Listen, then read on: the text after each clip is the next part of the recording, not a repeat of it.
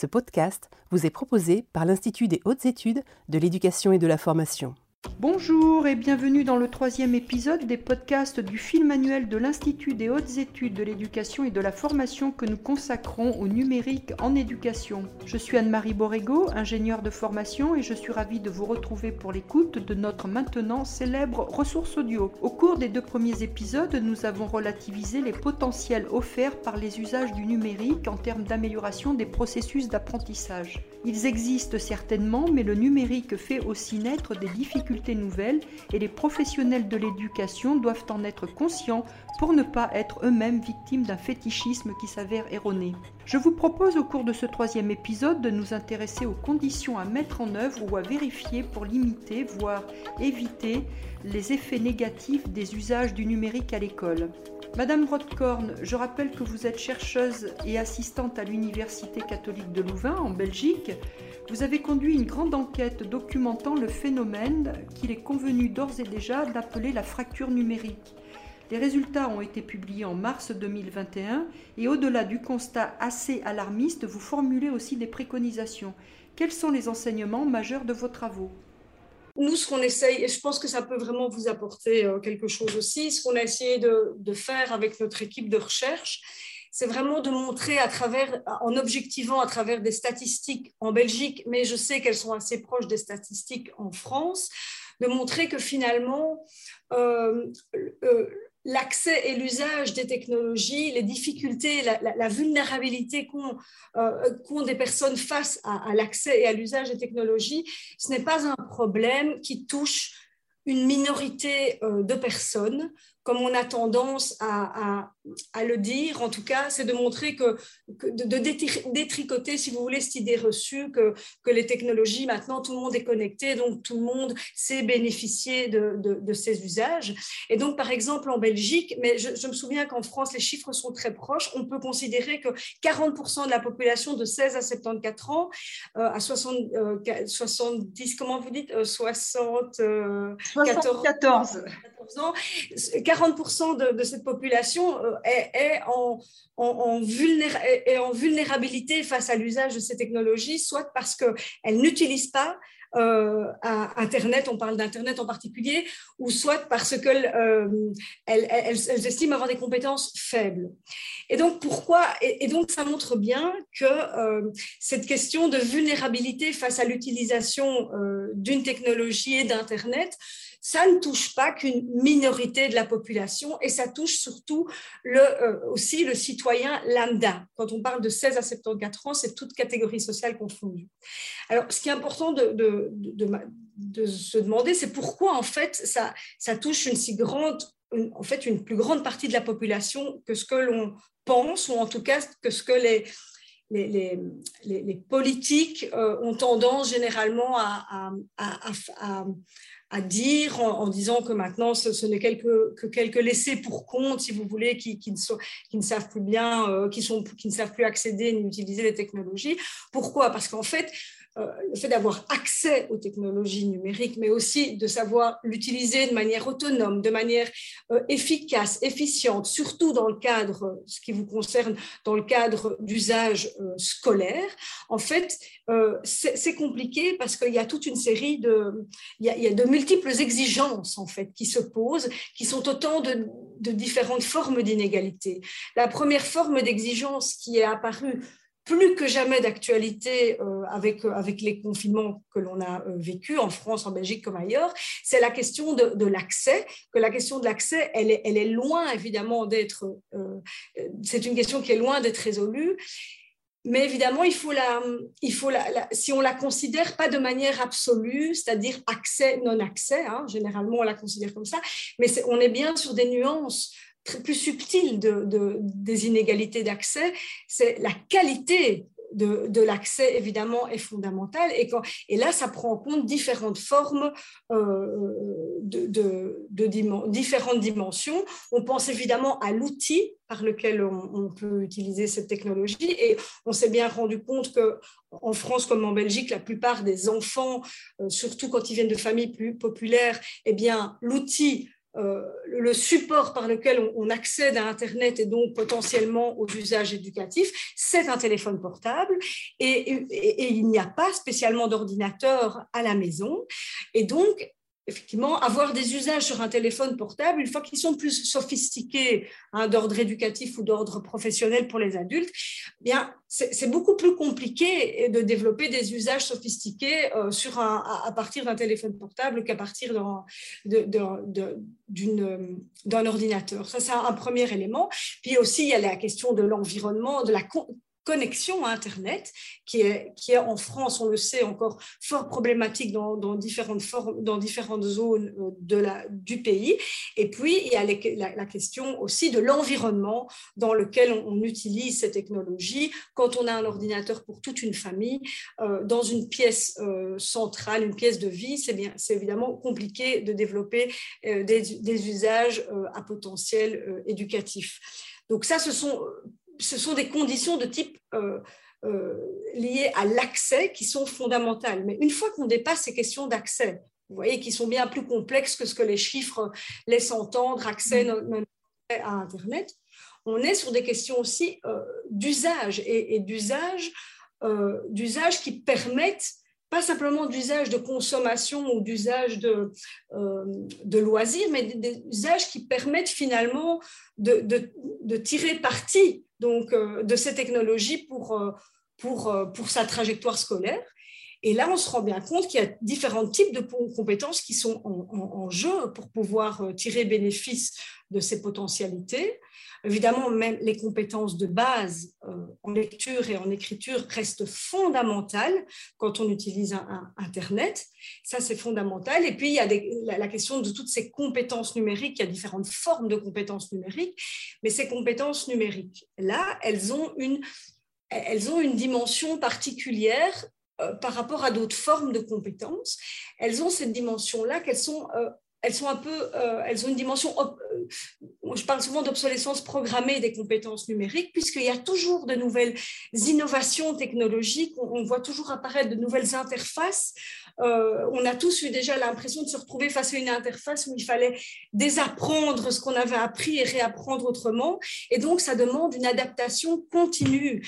Et donc, ça, c'est vraiment, c'est vraiment une un aspect fondamental des compétences numériques, c'est qu'il faut tout le temps se former de manière continue euh, pour, euh, pour pouvoir rester à jour. Et ça, impose à beaucoup de personnes, et chez les adultes aussi, euh, ça impose à beaucoup de personnes, vraiment, ils ont un sentiment de, de, fatigue et de découragement face à, cette impression toujours de devoir recommencer. Et donc ça, c'est important déjà sur les différents aspects. Merci, Madame Brodkorn, pour cette entrée en matière très intéressante et qui pose bien le cadre des points de vigilance qui doivent animer le pilotage des personnels de direction en matière numérique, l'équipement et les possibilités d'accès, autrement dit une vigilance matérielle, mais aussi au-delà des inégalités de compétences.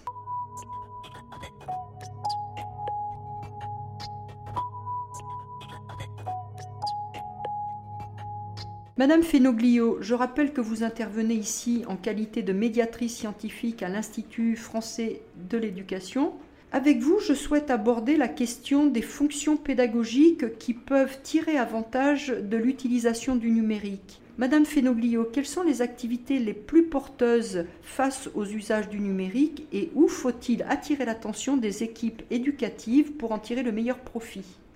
Euh, euh, c'est de prendre en compte que certaines fonctions pédagogiques en fait bénéficient des apports du numérique et d'autres non.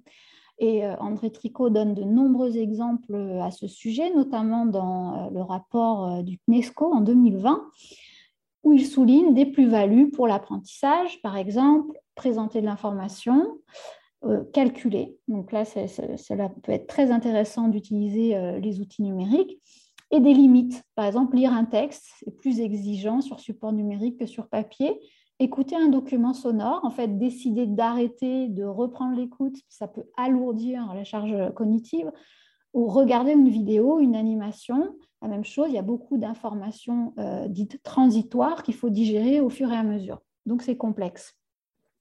Donc, en fait, au niveau de la formation des enseignants, c'est important de se dire que ah, certaines fonctions pédagogiques gagnent à être conduites avec les outils et d'autres non et aussi de garder en tête que dans tous les cas, quelles que soient les fonctions pédagogiques, la mise en œuvre en fait dans la classe des outils va euh, compter énormément. Donc c'est pas juste l'outil, c'est la manière dont on va l'utiliser dans un scénario pédagogique. Donc là, je réfère vraiment au rapport du CNESCO 2020. Il y a un tableau très bien fait sur ces fonctions pédagogiques, leurs plus-values et leurs limites, euh, qui peut être très utile. Cette troisième euh, piste d'action, c'est le fait euh, enfin là, c'est mon propre ajout. Je pense que d'expliciter ce qu'on fait avec euh, les outils et les dispositifs, qu'ils soient numériques ou non d'ailleurs, euh, c'est très important. Et là, ça réfère plutôt aux travaux du laboratoire CIRCEF-TESCOL sur justement les outils et les ressources pour enseigner. Ces, dispositifs euh, ont parfois, sont souvent séquencés avec différentes étapes. Ils sont pas, en fait, il faut garder en tête qu'ils sont pas lisibles pour tous les élèves. Euh, ceux qui vont être plus euh, habitués avec les codes scolaires vont rentrer dedans plus facilement. Il y a une part d'implicite en fait de ce qu'on attend des élèves que ces dispositifs, numériques ou non, vont peut-être accentuer en fait. Donc, ce qui peut paraître en fait novateur ou innovant ou motivant à l'enseignant, n'a pas forcément cet effet euh, sur les élèves, d'une part, et peut même les empêcher de comprendre euh, euh, la tâche, ce qu'on leur demande. Et donc, au bout du compte, ces dispositifs peuvent défavoriser des élèves en difficulté scolaire. Donc là, voilà, les, travaux aussi de Stéphane Bonnery, Jacques Crinon peuvent éclairer sur la question.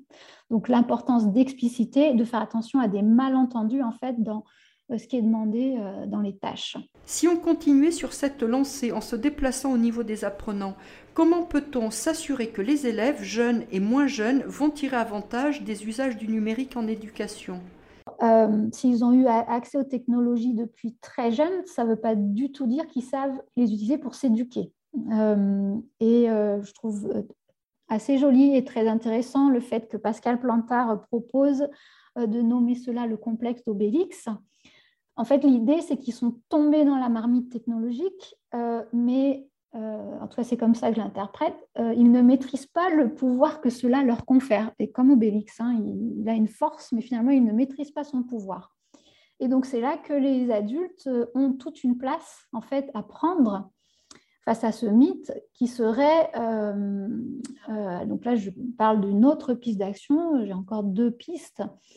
Euh, de développer d'abord la culture du numérique, euh, c'est-à-dire des pratiques, donc euh, des savoirs procéduraux, hein, des pratiques informatiques, techniques, donc diversifier les usages, mais aussi de leur apprendre en fait une approche réflexive de ce qu'est le numérique, de ce qu'est qu'utiliser le numérique stratégiquement, par exemple. En fait, euh, c'est Anne Cordier qui dit que les, enfants, les adolescents ont besoin de mots et de concepts sur le numérique pour euh, comprendre, euh, réfléchir à, ce que, aux atouts et aux risques, aux limites.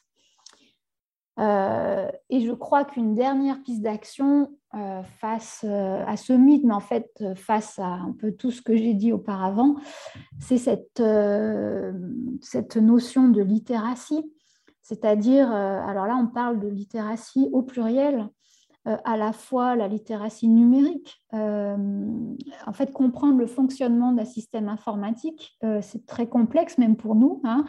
on oublie que en fait, c'est des calculs, c'est des mathématiques, c'est de l'informatique, et donc c'est une culture très érudite dont on a besoin. Donc, il faut développer cette culture numérique. Et en fait, euh, il y a une dualité entre ces appareils et ces usages très grand public qui nous cachent complètement euh, le fait qu'il faut avoir en fait des connaissances liées aux mathématiques, euh, mais aussi à l'écrit, puisqu'en fait, quand on utilise un smartphone, un, ordinateur, on est très souvent en train d'écrire et de lire. Et là, je reviens à ce que je disais un petit peu avant. Or, euh, les travaux de la sociologue Dominique Pasquier ont montré que les, familles euh, de milieux euh, populaires utilisent beaucoup plus en fait un Internet tactile, sans souris, et en écrivant moins. Donc en fait, il y a un écart qui se creuse entre leurs usages et les attentes scolaires en termes d'écrit qui sont très fortes. Donc, il faut euh, favoriser non seulement une littératie numérique euh, médiatique, mais une littératie euh, traditionnelle du, lire, de l'écrire, compter. Mm. donc ça, je trouve que cette notion de littératie est très, très importante. Merci, Madame Fenoglio.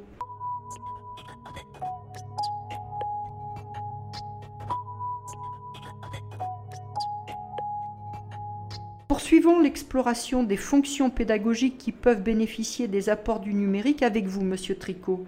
Dites-nous, selon vous, quelles sont les activités les plus porteuses d'effets positifs potentiels? Alors, il y a beaucoup de fonctions pédagogiques euh, qui euh, bénéficient et dont les bénéfices, ont été attestés euh, empiriquement.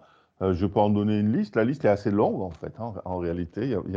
Ils sont vraiment vraiment nombreux. Euh, je pense euh, par exemple euh, au feedback, hein, les, exercices corrigés automatiquement, la possibilité pour que les élèves aient une, un retour immédiat sur le fait que leur exercice est correct ou incorrect, alors que dans une classe, c'est difficile de corriger les exercices de 35 élèves en même temps. il y a ce, domaine qui est absolument évident. Il y a un autre domaine qui est absolument évident, c'est la, possibilité qu'on a de représenter des connaissances complexes, dynamiques, qu'auparavant on ne savait pas représenter avec un tableau et un crayon. Il y a tout ce qu'on fait dans le domaine du multimédia, mais plus encore dans le domaine des logiciels de simulation. Je pense en particulier dans l'enseignement des sciences, où on doit représenter des phénomènes complexes euh, et, dynamique.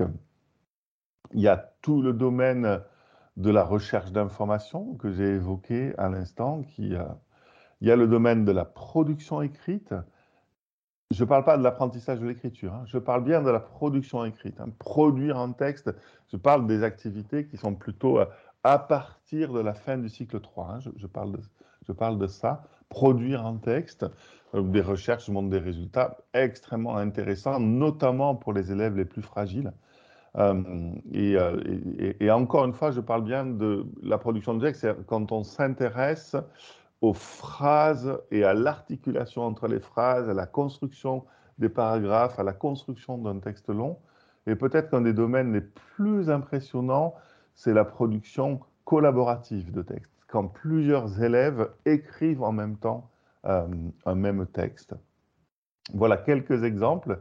Je pourrais en donner de, nombreux autres. Hein. L'enseignement des mathématiques avec une calculatrice, quand les élèves ont une calculatrice, permet de centrer l'enseignement des mathématiques sur l'activité de résolution de problèmes en mettant au second plan l'activité de calcul, quelque chose qui, encore une fois, pour les gens de ma génération, était absolument euh, inimaginable.